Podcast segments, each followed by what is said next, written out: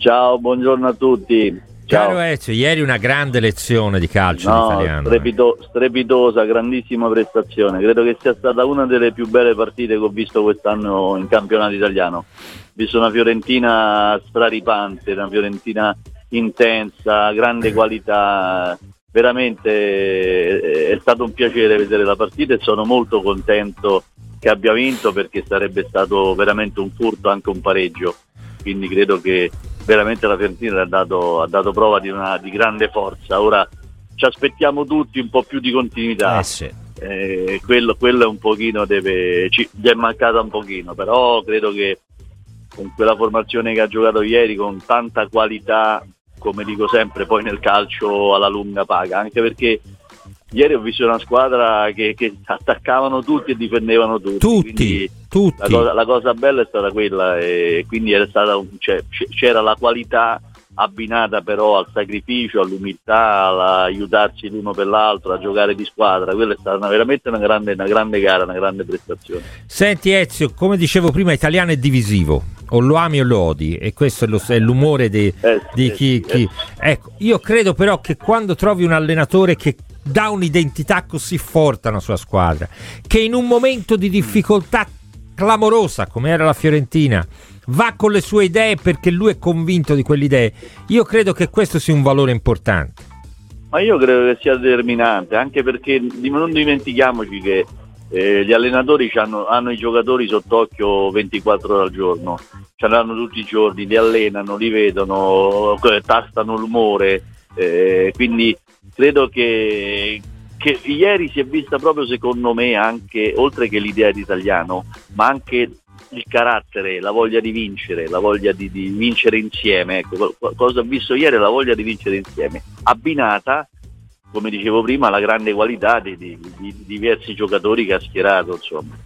Senti Ezio, io ieri ero tra quelli che invocavano una Fiorentina con solo Beltran davanti, Ah. più cauta, più, più stretta, più, più compatta. da aspettare la Lazio. Eh, io invece penso che Belotti, ragazzi, sia un giocatore importante. Importante perché è un riferimento tattico per tutti. Eh, Ma- mi sembra guarda, anche che- io- che, stia ritrovando anche quella, quella brillantezza che, che era un... Insomma, a Roma si è vista poco. Certo, no, ma io l'ho visto anche fisicamente molto più Eh, brillante, bravo, più- più, più- tirato anche Sì. fisicamente. E a Roma non era così tirato fisicamente. E poi, ripeto, è un giocatore, io dico sempre che eh, se hai dei buoni attaccanti la squadra si, si esprime sempre ai massimi livelli. E, e poi ne, ne agevola molto, ne, ne- ne agevola molto Beltran secondo me. Beltran con Belotti davanti si esprime molto meglio, anche perché lui in Argentina non giocava da prima punta, lui giocava come lo, lo sta facendo, impie- lo sta impiegando Eh, ora italiano, no? cioè dietro la prima punta. E, e con un Belotti così credo che possa far bene ancora meglio questo ragazzo perché ha dimostrato anche di, di avere grandi qualità. insomma. Guarda, riparto anche da quello che ci scrive Lairone, nel senso che a questo punto è quasi una certezza. Beltran non è una prima punta.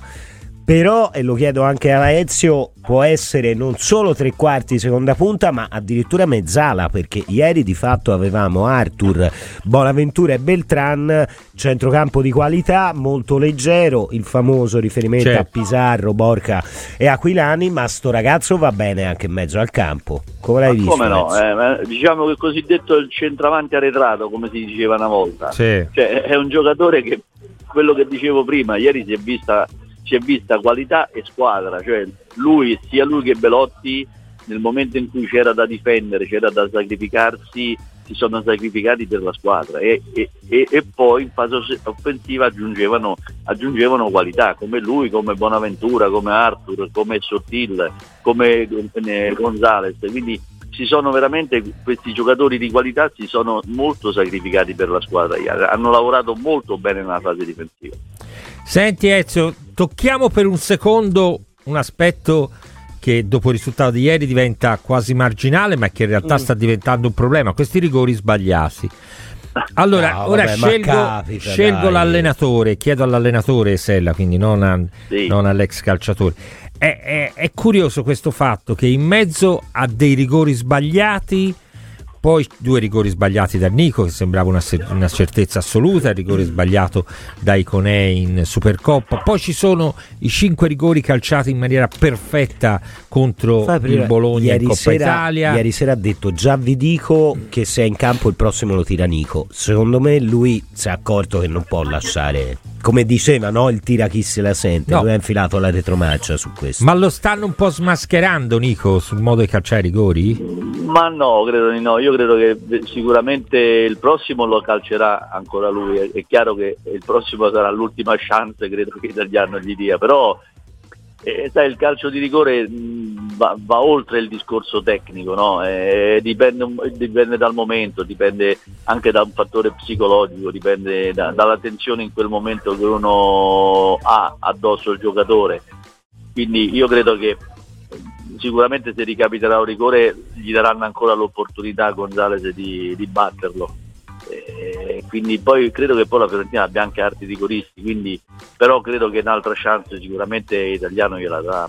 Io ho la sensazione che che purtroppo ora c'ha un pochino di preoccupazione, Nico. È passato dalla spavalderia. No, no, no non sono d'accordo. Non sei d'accordo. È, è un po' il rischio ah, insito. Il, Vai, il, il, discorso, secondo me, Luca, è sempre alla fine è anche lui che deve decidere se se la sente di batterlo ancora o no. Cioè io credo che nel momento che ci sarà un altro rigore eh, lui deve essere onesto con se stesso e dire ok, me la sento, sono convinto di calciarlo, oppure dire ok, forse è meglio che mi faccio da parte e faccio calciare il mio compagno. Ezio, ma da allenatore gli diresti che ogni tanto può anche scegliere la, la soluzione di ecco, forza, cioè perché dire una sassata? Portiere, no? eh, lo so, però Luca, sai, il calcio di rigore è un fattore molto personale cioè non è che gli devi dire calcialo così o prova a calciarlo così.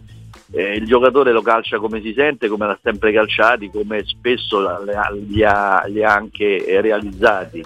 Quindi non è nemmeno facile. No, no, lo capisco. A volte quando si dice allenati sui calci di rigore è, è, è, un, è, abbastanza relativa questa domanda. No, no, lo capisco. Il calcio di rigore contiene tanti fattori, soprattutto quando sei in uno stadio di 60.000, stai incontrando ah, una sì, squadra sì. importante, il momento della partita, la tensione, quindi ci sono vari fattori. No, perché lui li aveva segnati tutti prima, della, di, prima 10, con l'Inter. Poi l'Inter trova Sommer, che è un portiere che studia rigore, eh, lo sappiamo bene come Italia, eh, quelli che ha preso a Giorginio, uno dietro l'altro gliel'ha presa certo. Giorginio. E, e, lui sapeva, Sommer, che, che Nico spiazza il portiere. Nico ti aspetta fino all'ultimo e quasi sì, ti accompagna guarda, guarda quasi certo. ti accompagna la palla con dolcezza dalla parte opposta l'ha aspettato certo e lì gli è entrato, secondo me lì ha perso un, da segnare sempre.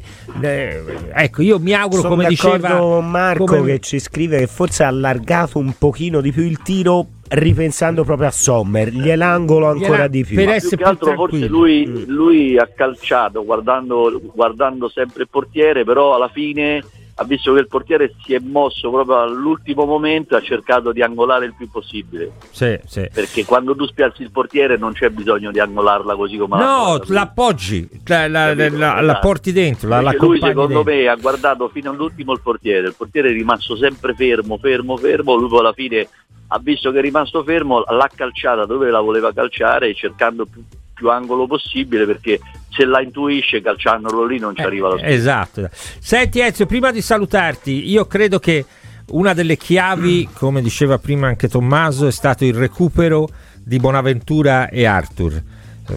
Perché eh. loro sono quei giocatori di grande talento, di grande talento tattico anche, che poi ti rimettono a posto tutto, no? Sono quelli sono sempre al posto giusto nel momento giusto. La faresti una follia in estate per Arthur? Ma io, io credo proprio di sì, perché sia Bonaventura che Arthur, oltre ad avere grande qualità, come hanno sempre dimostrato, hanno anche dimostrato di avere corse, di avere senso tattico, eh, di avere spirito di sacrificio, che in quel ruolo lì è importantissimo. Appunto, aggiungerlo alle qualità che hanno, stiamo parlando secondo me di due giocatori importanti. Io credo che la Fiorentina farebbe benissimo a riscattarlo e a tenerselo ben, ben stretto, anche perché i giocatori in quel ruolo lì non ce ne sono tanti in giro. sì, sì, così come io lo dico e lo dirò fino a, fino a che non sarò obbligato magari a alzare bandiera bianca, che perdere Bonaventura, perdere l'uomo e il calciatore Bonaventura, tutti e due, e non scrivete che ha 34 anni perché non vuol dire assolutamente niente. Perdere l'uomo e il calciatore Bonaventura, secondo me, Sono sarebbe un grave errore in questo momento. Poi de- verrà fuori nel, nel tempo un altro leader, un altro, un altro giocatore nelle- nella maturità. Ma l'anno prossimo con un centrocampo e probabilmente devi ricostruire, perdere Bonaventura, che tra l'altro credo che a Firenze ci stia benissimo, sarebbe un errore clamoroso.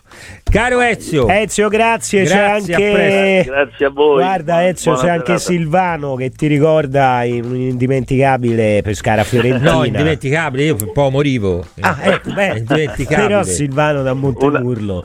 Un, un abbraccio Silvano, buona serata a tutti. Ciao, Ezio. Ciao, ciao, eh. ciao.